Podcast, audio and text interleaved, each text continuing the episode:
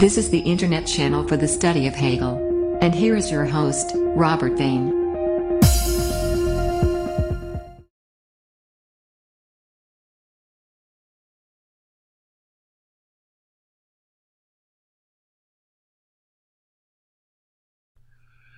Good morning, good afternoon, good night, whenever you are listening and watching this. We're going back to the encyclopedia and we're going to read paragraph 507 both in German, both in English, and that will be just the topic of this one video. Instead of making large videos with grand themes, um, I have uh, the intention of just looking at separate paragraphs for the time being. So let's start now with paragraph 507, which in German is titled, at least the section is titled Das Gute und das Böse. And let's take a look at the English translation. Then we have goodness and wickedness. Okay, that's fair enough. Okay, das Gute und das Böse. Where are we now in the development of Hegel's thesis? We are now looking at the concept of the good, and the good is nothing less than the highest realization of the concept of liberty, of freedom.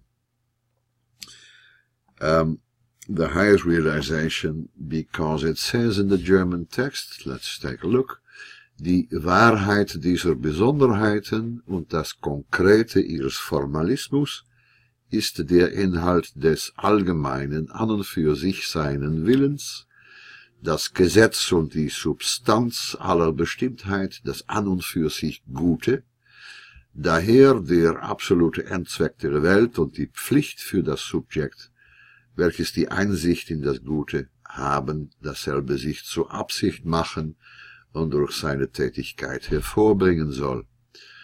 So, the truth of all these particularities that have been developed uh, before this, and the substance or the most concrete element of this merely formal uh, idea of um, uh, the good well-being and the rights and what is morally right, etc.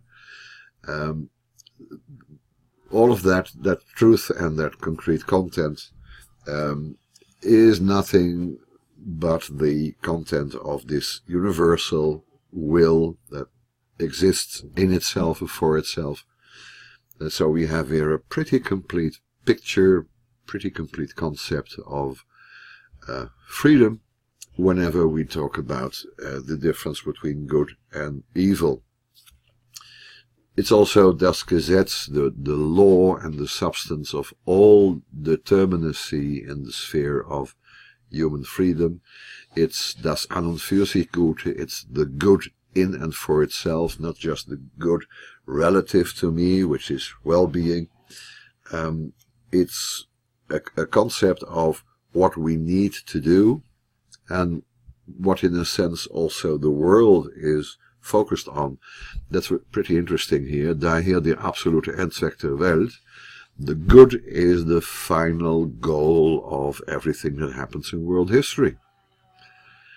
And to a uh, to an individual subject, it's duty, die Pflicht für das Subjekt. So the good is both something that belongs to reality, historical reality. It's the final purpose of the world, it's also a duty. It's something that is um, directed at me, and I have to have, first of all, the Einsicht in das Gute. So I have to understand what the good is, and that's going to turn out to be the problem. Um, I have to make this good to my personal goal, Absicht. I have to really um, make the good into something that I want to achieve, und durch seine Tätigkeit hervorbringen soll, and by its own activity must produce. So now we have this very general concept of what it means to be a moral subject.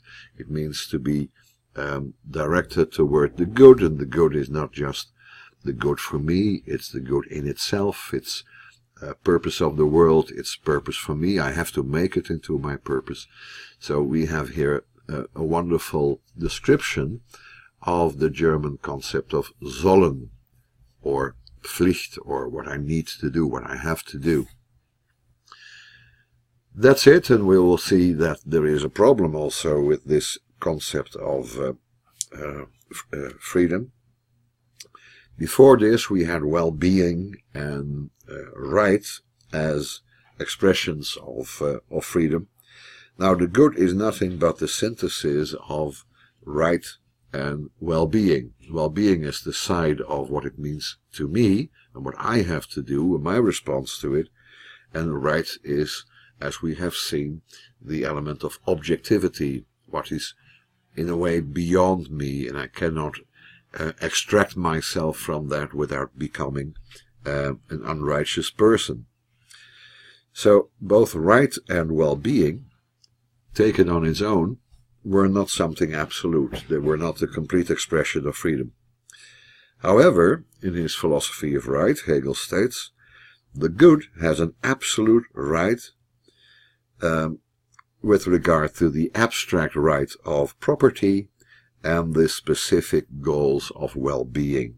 So it goes beyond the specific goals of well-being, it goes beyond what I want to do for myself, but it also goes beyond the abstract idea of property. If applied in this abstract manner, also the right of property can become something that is evil in itself. Now, this seems pretty straightforward and it seems pretty absolute. So now we were there. We know what freedom is. But the question will uh, be what we have to do with this element of it. So we have the good, and the good is in line with reality. It's the final purpose of the world.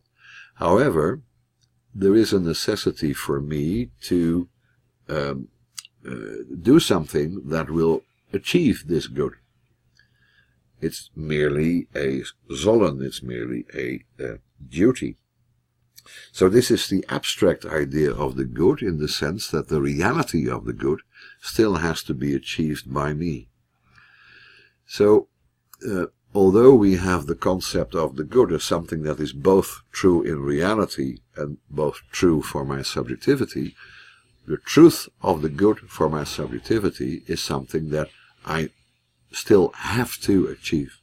That is not achieved yet. It's not a reality as such. It's something that I uh, always have to um, achieve. So there is a specific relationship between my subjectivity and the good that is my duty. I have to, I must make it into my own personal goal and I have to try and realize it. Now that is essential for the concept of the good itself. The good is never simply achieved, it's something that has to be achieved. Without the activity of the subjective will, the good will never become a reality. It would remain an abstraction. So the question is, what is this good? What is this good that I need to achieve? Um, in at this stage, remember also this, je die Einsicht in das Gute haben, uh, going from singular to plural. So it's dependent upon my understanding of the good. So insofar as I understand what the good is, I can make it into my personal goal and by my activity then also achieve it. So here is the rub, here's the problem.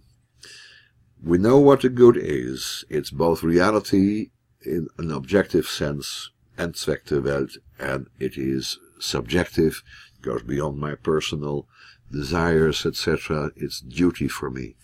However, what is it? That's the first question. Second question, um, what does it mean that I still have uh, to achieve all that? The good must be the embodiment of my subjective freedom.